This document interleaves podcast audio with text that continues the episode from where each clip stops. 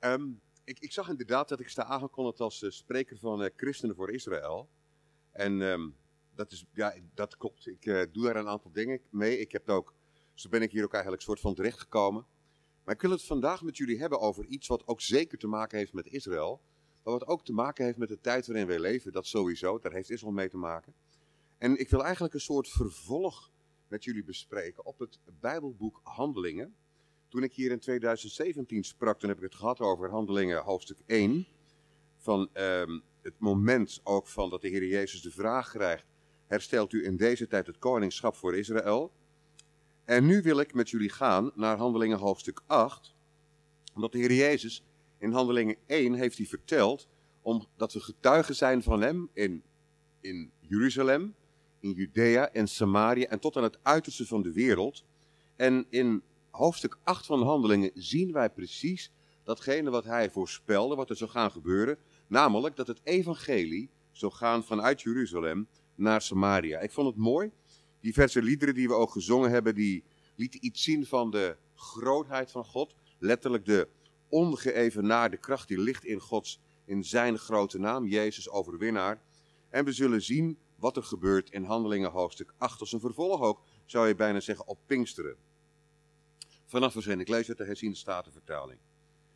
En Saulus stemde in met zijn dood. Wiens dood was dat? Die van Stefanus, een van de eerste martelaren. Er ontstond op die dag een grote vervolging tegen de gemeente die in Jeruzalem was. En ze werden alle verspreid over de landstreken van Judea en Samaria, behalve de apostelen. En godvrezende mannen droegen Stefanus samen naar het graf en bedreven grote rouw over hem. En Saulus, dat zal de latere Paulus zijn, begon de gemeente te verwoesten. Hij ging de huizen binnen, sleepte mannen en vrouwen mee en leverde hen over in de gevangenis. Zij dan die overal verspreid waren, trokken het land door en verkondigden het woord. En Filippus daalde af naar de stad van Samaria en predikte hun Christus. En de menigten hielden zich eensgezind aan wat door Filippus gezegd werd, omdat ze luisterden en de tekenen zagen die hij deed. Want bij velen die onreine geesten hadden, gingen die er onder luid geschreeuw uit, en veel verlamden en kreupelen werden genezen. Er ontstond grote blijdschap in die stad. En een zeker man, van wie de naam Simon was, bedreef reeds hiervoor in de stad toverij, en deed het volk van Samaria versteld staan, terwijl hij van zichzelf zei dat hij een groot man was. Allen, van klein tot groot, hingen hem aan en zeiden, deze man is de grote kracht van God. En ze hingen hem aan omdat hij hen lange tijd met toverijen versteld had doen staan. Maar toen zij Filippus geloofde, die het evangelie van het koninkrijk van God en van de naam van Jezus Christus verkondigde, werden zij gedoopt, zowel mannen als vrouwen. En Simon geloofde zelf ook, en nadat hij gedoopt was, bleef hij voortdurend bij Filippus. Toen hij de tekenen en grote krachten zag die er gebeurden, stond hij versteld. Tot zover, maar ik sla nu een stuk over. In datzelfde hoofdstuk 8. En dan zul je zien dat Filippus uit deze enorme opwekking wordt weggehaald. Vanaf vers 26 staan deze woorden. En een engel van de Heer sprak tot Filippus en zei: Sta op en ga naar het zuiden, de weg op die van Jeruzalem afdaalt naar Gaza, die eenzaam is. En hij stond op en vertrok en zie, een Ethiopiër, een kamerheer en een machtig heer van de Kandake, de koningin van de Ethiopiërs, die heel haar schatkist beheerde en gekomen was om in Jeruzalem te aanbidden, keerde terug. En hij zat op zijn wagen en las de profeet Jezaja. En de geest zei tegen Filippus, ga er naartoe en voeg u bij deze wagen. En Filippus snelde er naartoe, hoorde hem de profeet Jezaja lezen en zei, begrijpt u ook wat u leest? Maar hij zei, hoe zou ik dat kunnen als niemand mij de weg wijst? En hij verzocht Filippus op de wagen te klimmen en bij hem te komen zitten. En het schriftgedeelte dat hij las was dit. Hij is als een schaap naar de slachting geleid, zoals een lam stemmeloos is bij de scheerder, zo doet hij zijn mond niet open. In zijn vernedering is zijn oordeel weggenomen, en wie zal zijn afkomst vertellen, want zijn leven wordt van de aarde weggenomen. De kamerheer antwoordde Filippus en zei, ik vraag u, van wie zegt de profeet over zichzelf of van iemand anders? En Filippus deed zijn mond open, uitgaande van dat schriftwoord, en verkondigde hem Jezus. Terwijl ze onderweg waren, kwamen ze bij een water. En de kamerheer zei, kijk, daar is water. Wat verhindert mij om gedoopt te worden?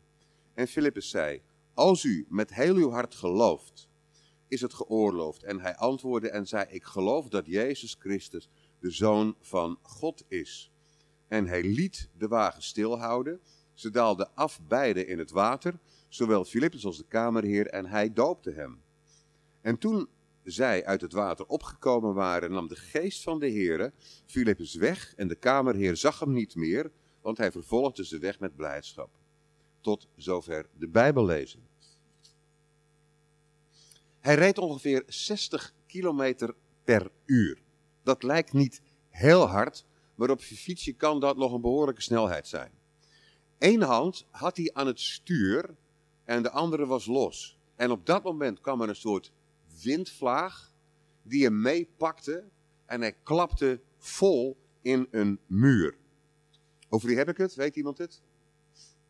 Tom, niet Tom Dumoulin. Chris Froome. Ja.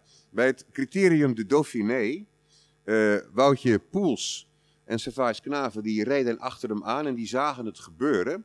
Het gevolg van die klap die Chris Froome maakt was het volgende. Rechter dijbeen is gebroken. Rechter elleboog was gebroken. Een heup was gebroken en diverse ribben. Acht uur lang werd de man geopereerd.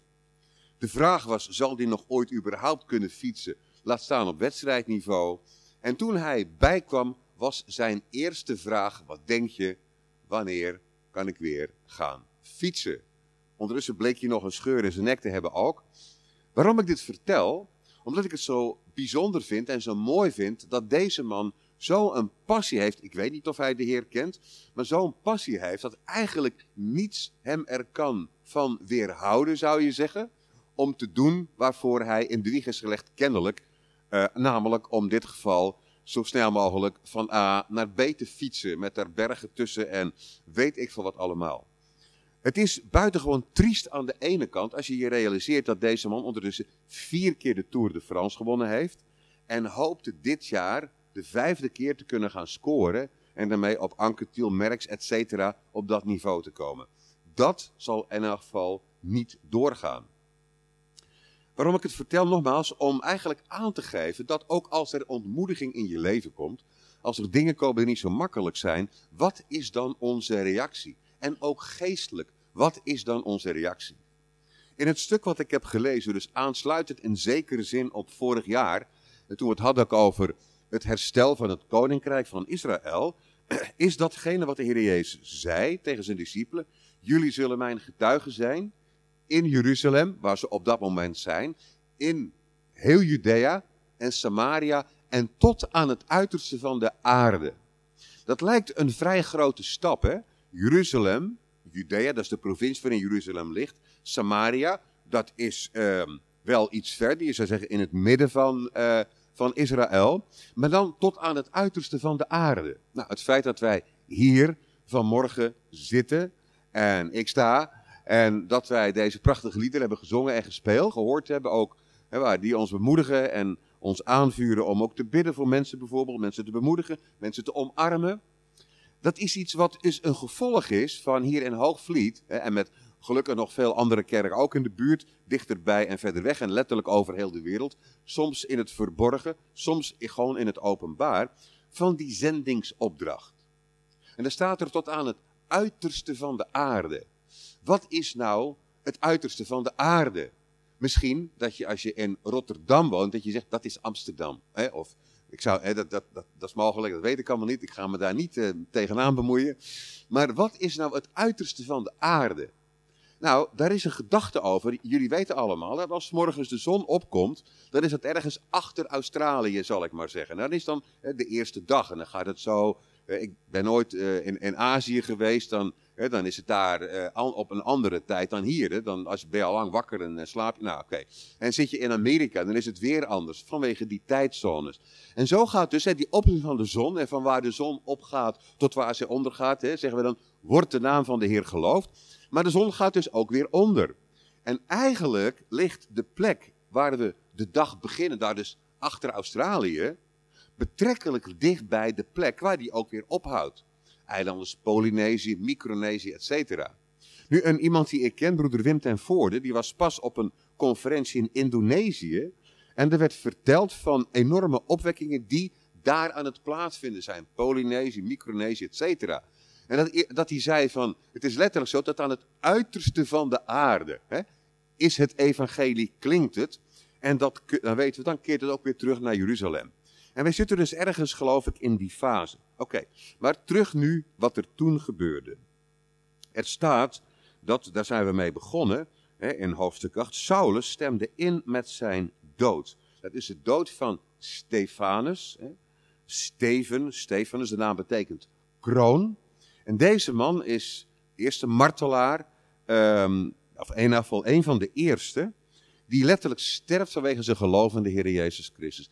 En velen zouden hem volgen, tot de dag van vandaag. Zelfs zo dat sommigen zeggen dat er eigenlijk sprake is, heeft het letterlijk over een genocide op christenen.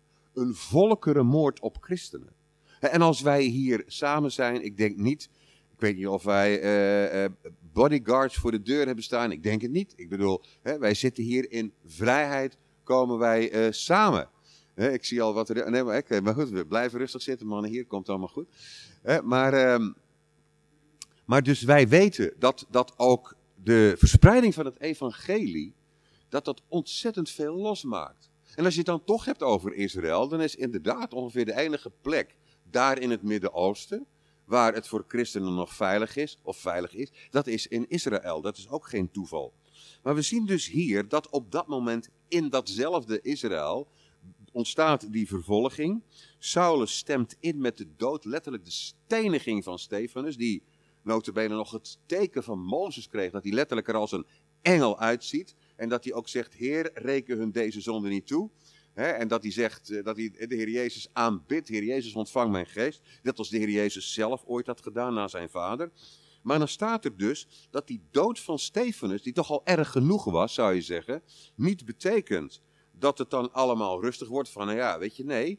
Het is zelfs de opmaat, het is het begin, staat er, van een grote vervolging tegen de gemeente die in Jeruzalem was. Zo.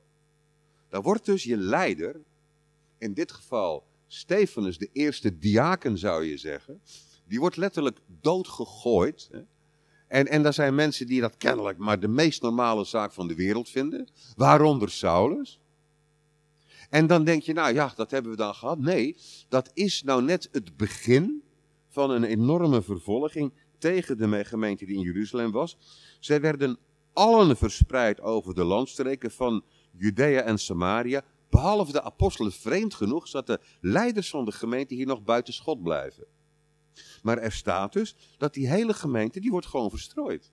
dus als je, zoals je dat nou hier zou bekijken, zeg je, nou ja, dus volgende week geen dienst meer, want iedereen is onderweg. En de een gaat naar Friesland en de ander gaat naar Zeeland en de volgende gaat naar Rusland. En en ze worden dus verspreid. En die verspreiding van het evangelie gaat op een nogal aparte manier. Namelijk, ze gaan dus onderweg en dan staat er dat Stefanus begraven wordt. Dat Saulus de gemeente begint te verwoesten. Hij ging huizen binnen, sleepte mannen en vrouwen mee en leverde hen over in de gevangenis. Stel je voor. Ik bedoel, een van de ernstigste dingen, denk ik, die je kan gebeuren als mens, is huisvredebreuk. Dat je eigen huis, hè, ja, zijn, eh, met als gevolg dat er allerlei dingen gebeuren. Maar dat iemand letterlijk je huis inbreekt. En daarnet doet of hij of zij de baas is. En jou letterlijk meesleept. Hoe zit het dan met mijn rechter? Ik probeer me dat, je, probeer me dat in te leven. Dat ook in de zin van wat natuurlijk in de Bijbel staat. Dat denkt aan de gevangenen alsof je zelf gevangen zou zijn. Als mensen die zelf een lichaam hebben. Wat het betekent om gemarteld te worden omwille van de naam. Ik van de Heer Jezus. Ik, ik, ik hou ook toch er wel van dat je leven enigszins comfortabel is. En dat als je in ieder geval de, de veiligheid van je eigen huis hebt. En nogmaals, huisvredebreuk is een ernstig vergrijp. Daar kun je voor in de bak draaien. Nou, hier gebeurt het. En, en het, het kan kennelijk gewoon. Ja, maar hoe zit het dan met mijn rechten? Ja, vergeet het maar met je rechten ik zou denken, dat zijn toch zaken die je toch wel een beetje in beroering brengen. En die eigenlijk ervoor zouden zorgen dat je denkt, nou ja, laat ik nou maar even een beetje mijn gemak houden. Oh ja? Zij die dan overal verspreid werden, trokken het land door. Met name, met dus niet van, oh, ik ga in mijn hoekje zitten kniezen. Nee, nee, nee. Ze, ze gaan op weg. Oké. Het is een aparte, aparte manier om op vakantie te gaan. Maar, nou ja, het wordt geen vakantie, maar, maar, ze gaan op weg. En dan staat er, en ze verkondigen het woord.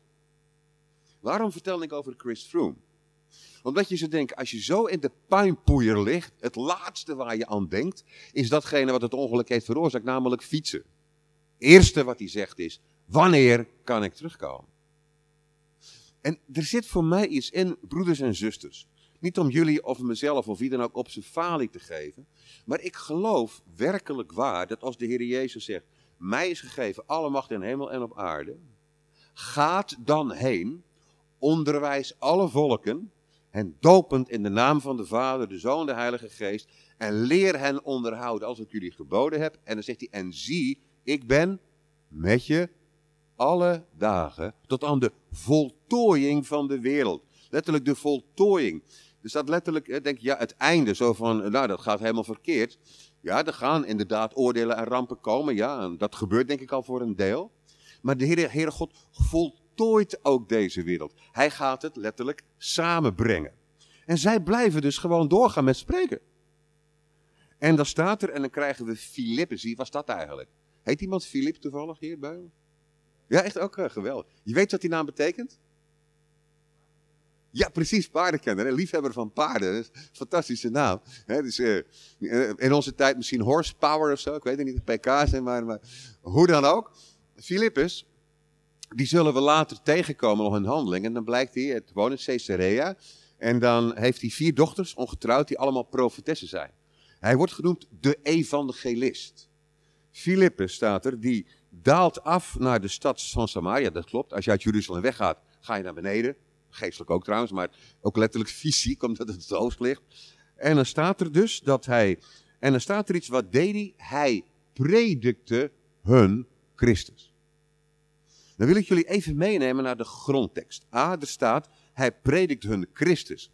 Viel het je misschien op als hij een tijd later bij die ene man die soort van minister van Financiën uit Ethiopië, dat hij die man spreekt, dan staat er, hij verkondigde hem Jezus. Ja, dat is toch hetzelfde? Ja, en toch ook weer niet. Het woord wat hier staat, hè, hij daalde af naar de stad van Samaria en predikte hun Christus. Het woord wat er staat, het Griekse woord oké, okay, zijn, betekent letterlijk proclameren. En jij zei daar iets over. We hebben dat lied uh, twee keer gezongen. Hoe heet je trouwens? Judith. Dat is dan nog een Bijbelse naam. Maar Judith, eh, jij liet ons dat lied twee keer zingen. Weet je nog waarom je dat deed? Ja, maar je zei er iets bij. Je wilde ook zingen als een proclamatie. wat, wat bedoel jij met een proclamatie? Precies. En die proclamatie, dat zei hij ook, met een bepaald gezag. Er zit een bepaalde autoriteit achter. En lieve mensen, of je het gelooft of niet, hè. En of je nou twee meter groot bent, anderhalve meter breed en de sterkste man van Hoogvliet of vrouw, weet je wel. Uh, of dat je dat helemaal niet bent. Of dat je, waar is mijn rollator eigenlijk? De autoriteit die jij, die u mag hebben in de naam van Jezus, is niet afhankelijk van hoe we ons voelen of wat dan ook, maar is afhankelijk van de naam van de Heer Jezus Christus. In zijn naam ligt macht. En het is fijn als je je er goed bij voelt, heel fijn. En ik denk dat proclameren dat ook eh, dat dat effect is, maar ook als je je minder goed voelt. Wij geloof ik onderschatten, ik ken al voldoende, de kracht die God belooft als je zegt, ik ben met je tot aan de voltooiing van de wereld. En deze man, deze man Filippus treedt op met een geweldige autoriteit. En hij proclameert, en staat er, de Christus. Wat betekent Christus? Christus betekent gezalfde. Ook dat, ja, ik vind het mooi, hè? er wordt ook gebeden van dat ik gezalfd zou zijn. Ja, dat vind ik, dat is niet dat iemand letterlijk met een fles olie of wat dan ook, maar dat, dat is overdrachtelijk bedoeld in de autoriteit van de Heilige Geest. Dat vind ik fantastisch dat er voor gebeden wordt. Maar dus gezalfd, de Christus betekent autoriteit hebben. En dat is iets wat wij, nou hij spreekt zalvende woorden, dat is niet zo positief. Maar gezalfd worden heeft te maken met de autoriteit krijgen om jouw opdracht te realiseren. Daar gaat het over. Dus die Filippus met zijn, want hij was overigens, hij wordt Stevens voor eerst genoemd en dan Filippus. Zijn, de, zijn, zijn collega was notabene vermoord. Hij houdt zijn mond niet, hè? Hij gaat gewoon door. En dan gaat hij naar Samaria. Dat is ook nog boeiend, omdat geloof me, nou, ik heb even het woord Amsterdam laten vallen, maar vergeeft u mij. Maar, maar nou ja, als je het nou in die tijd had, eh, Jeruzalem, Samaria, mm, dat was niet zo'n supergoeie relatie. Joden, Samaritanen. Maar wat zien wij, hoe het evangelie ook menselijke barrières overbrugt. Ongelooflijk. En hij gaat dus naar Samaria. En dan staat er, hij predikt aan de Christus. En dan staat er, en de menigten, dus hij gaat daar gewoon die stad in. Hielden zich eensgezind aan wat door Filippus gezegd werd. Omdat ze luisterden en tekenen zagen die hij deed. Oh, dat vind ik zo fantastisch. Ze zagen ook tekenen die hij deed. Hij sprak. Hij, er gebeurde door de kracht van God tekenen en wonderen. En ik geloof daar nog altijd in in onze tijd. Dus ja, dat was voor die tijd. Dat geloof ik helemaal niet. Ik geloof dat het ook voor onze tijd is. Dat heb je niet altijd in een doosje van oké, dat gaat nu allemaal zo gebeuren. Hè, maar ik geloof dat het belangrijk is om met mensen te bidden. Ik, de verhalen die ik hoor, dat mensen zeggen, joh, ik sprak met die en die en ik wist gewoon dat God zei, ga naar die persoon en ga met die persoon bidden. Ongelooflijk. Ik, ik, ik vind dat zo mooi dat dat gebeurt. En alsjeblieft, treed daar meer met vrijmoedigheid in op. Weet je maar goed wat gebeurt er? Ze luisteren, ze zien de tekenen. En er staat er, want bij velen die onreine geesten hadden, gingen die eronder luid schreeuwen uit. En veel verlamden en kreupelen werden genezen. En dan staat er iets, en er ontstond grote blijdschap in die stad. Dat is mooi als je het vervolg leest. Die stad, zo blijkt, zit onder de invloed van een occulte figuur, Simon. Die niet in de naam van God, maar hele bizarre dingen doet. Die, die als persoon de autoriteit heeft. Dat blijkt er aan de hand te zijn. Maar die stad had dus wel degelijk dat dingen gebeurden, occulte zaken, maar ze kenden geen blijdschap. Dat vind ik zo mooi. Ja, dat, ja. ik vind het mooi dat het evangelie gepaard gaat met blijdschap. Oké, dus je ziet dat er iets gebeurde. Als je gaat optreden, geloof ik, in de naam van Christus, in de naam van God, dan gaan er dingen gebeuren. Er ontstond grote blijdschap. En dan staat er, dat gaat dan uh, Lucas uitleggen, de schrijver van Handelingen, door de Heilige Geest gedreven. En een zeker man, van wie de naam Simon was, bedreef reeds hiervoor in de stad toverij, magie. En deed het volk van Samaria versteld staan, terwijl hij van zichzelf zei dat hij een grote man was. Hier wordt Gods tegenstander en zijn dienaren eigenlijk worden hier geschilderd. Deze man, die allerlei toverij bedrijft en waar mensen echt versteld van staan en zeggen van wauw, kijk wat er gebeurt, die beweert van zichzelf dat hij een groot man was. Lieve mensen, als je optreedt in de naam van God, gaat het niet over jou. Natuurlijk, het is tof als ik hier binnenkom. Ik werd gelijk door een hele stel, echt waar werd ik gezegend. Dat, dat, dat vind ik fantastisch, natuurlijk. Hè? Maar ik mag hier staan, niet omdat ik toevallig Kees van Velzen ben, maar omdat ik hier mag staan in de dienst van de Heer Jezus Christus. En het gaat in die zin niet om mij. Natuurlijk, God wil een mens gebruiken met al zijn eigenaardigheden en, en, en, en datgene wat bij iemand past. En dat is alleen maar hartstikke mooi. Hè? En, en ook als ik hier jullie zie, dan zijn jullie ook heerlijk jezelf in de Heer Jezus Christus. Maar het gaat er niet om dat je mij moet geloven. Het gaat erover dat je Hem gaat geloven. En dat is wat je hier het grote verschil ziet, namelijk. Er staat er notabene dat allen van klein tot groot hingen hem aan en zeiden, deze man is de grote kracht van God. Moet je je voorstellen. Dat wordt gekoppeld aan hem en zeggen, dat is de grote kracht van God. Dus ja, ja, ja. ja. En dan, ik kom uit Samaria. Er loopt een kerel rond, een Simon, en het is de grote kracht van God. Maar, dan staat dus zingende maan, omdat hij een lange tijd met toverij versteld had doen staan. Maar toen zij Filippus geloofde, die het evangelie van het koninkrijk van God en van de naam van de Heer Jezus verkondigde, werden zij gedood, zowel mannen als vrouwen. Wat ik ook tegen jullie wil zeggen. nog even de situatie schetsen. Men zegt, dat is een verschillende, dat we mogelijk tien jaar zijn na Pinksteren. Dus wanneer dit precies gebeurde, is dat chronologisch, maar zit er drie jaar tussen, daar tien jaar tussen.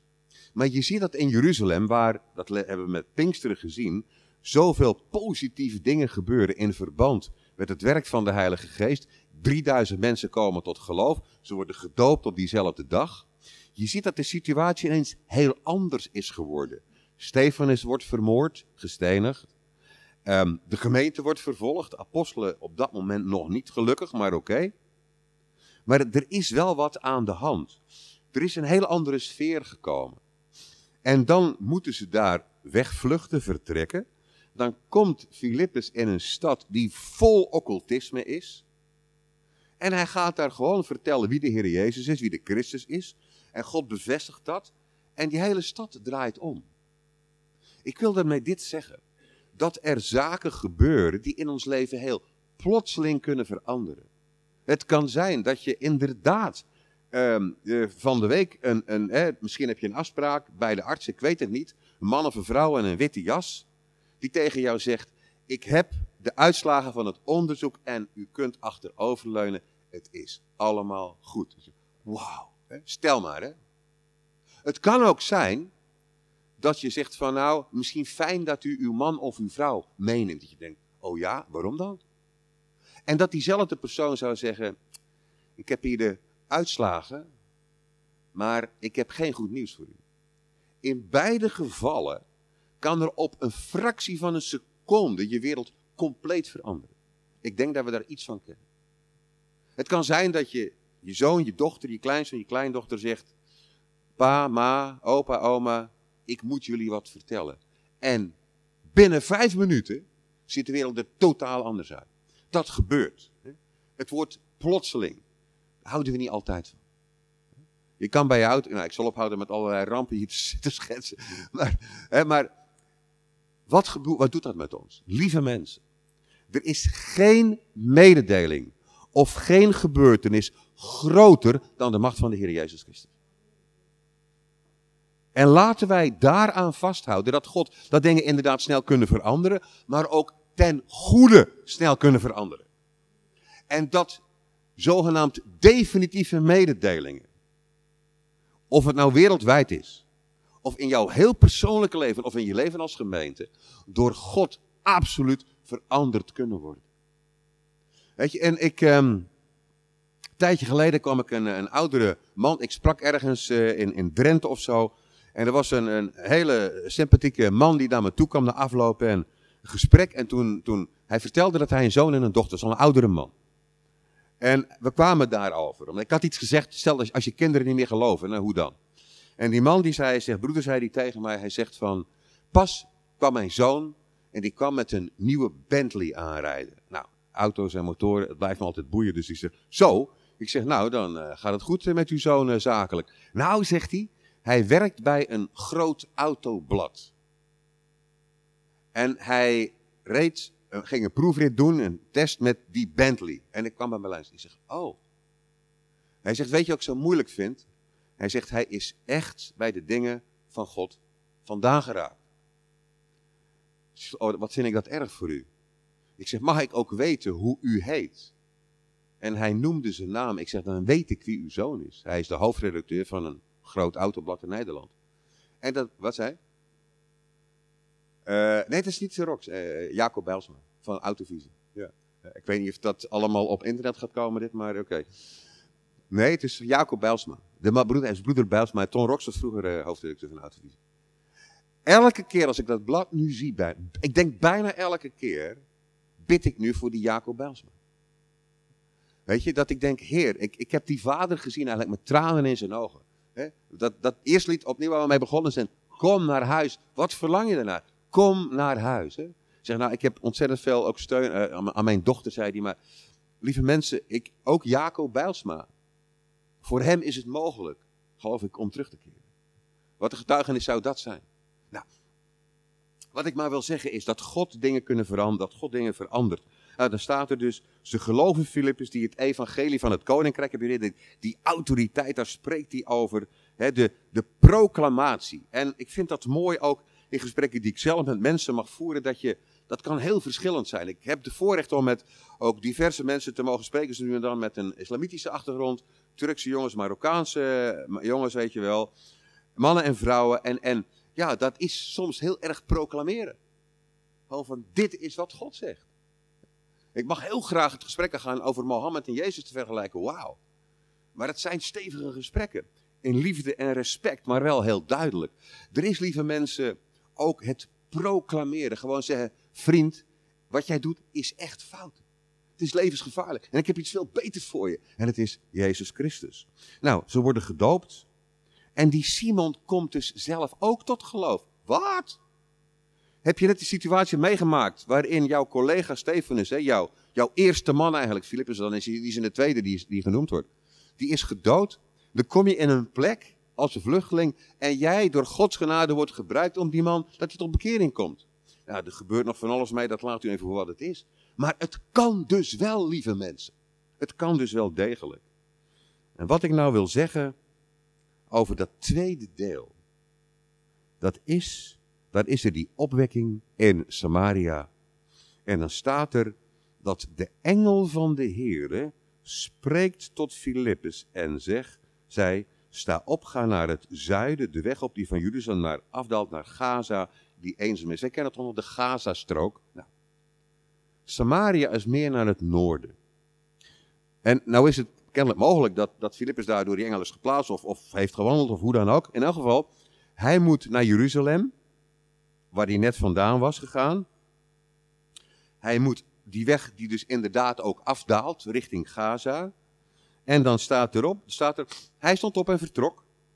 En zie, een Ethiopiër, een kamerheer en een machtig heer van de Kandake, de koningin van de Ethiopiërs, die heel haar schatkist beheerde en gekomen was om in Jeruzalem te aanbidden, keerde terug en hij zat op zijn wagen en las de profeet Jezaja. Wat is hier aan de hand? Wat een enorm verschil met wat wij hebben gelezen over Samaria. Hier is een man die helemaal niet in het occultisme zit of zo, in de magie. Hier is een man die, die is gekomen om te aanbidden in Jeruzalem. Hij mocht als niet-Jood, terwijl men best, en dat zal ik zo meteen iets over zeggen, de, men had mensen in Afrika eigenlijk heel hoog in het vaandel staan. Dat is heel opmerkelijk. Uh, wat je ook, dat het ook helaas anders kan zijn. Deze man mag in het voorhof komen van de tempel. En daar hebben ze hem de Jezaja-rol gegeven. En is gekomen ondertussen bij hoofdstuk 53. Maar er staat dus, hij is een Ethiopiër. Hij is dus iemand uit Afrika. Hij is een donkere man. Opmerkelijk was dat de Grieken, die hadden het over de Ethiopiërs als, daar ze, zat het woord verbrand in, of heel donker. Omdat deze mensen donker van uiterlijk zijn, waren en zijn. Maar het was helemaal niet denigrerend en bedoeld in tegendeel. Zij zeiden ook, deze mensen wonen aan het uiterste van de aarde. En het woord Ethiopiër heeft ook iets te maken met je gezicht. Donker van gezicht zijn. Maar er was geen sprake van racisme in tegendeel. Het was zelfs zo dat de Grieken daar enorm tegen opkeken. Maar dat waren grote, voor hen idee, en dat ook vaak zo, grote en imposante mensen. Maar ja, ze mochten niet verder komen dan de voorhof van de tempel. En dan staat er dus dat die man onderweg teruggaat naar Ethiopië. Inderdaad, dat wil hij dan dus doen, hè, wat wij kennen als de Gazastrook. En dan richting Egypte, richting naar de Nijl. En dan staat er dus dat hij zit op zijn wagen en leest de profeet Jezaja. En dan zegt de geest tegen Filippus. Alleen al dat zinnetje. Spreekt de geest ook zo tegen jou en mij? Ik denk dat dat kan, ja. Nooit meegemaakt dat je dacht van, ik weet niet wat het is, maar ik moet met die persoon moet ik gaan spreken. Of ik moet er iets mee doen. Of, of ik moet een berichtje sturen.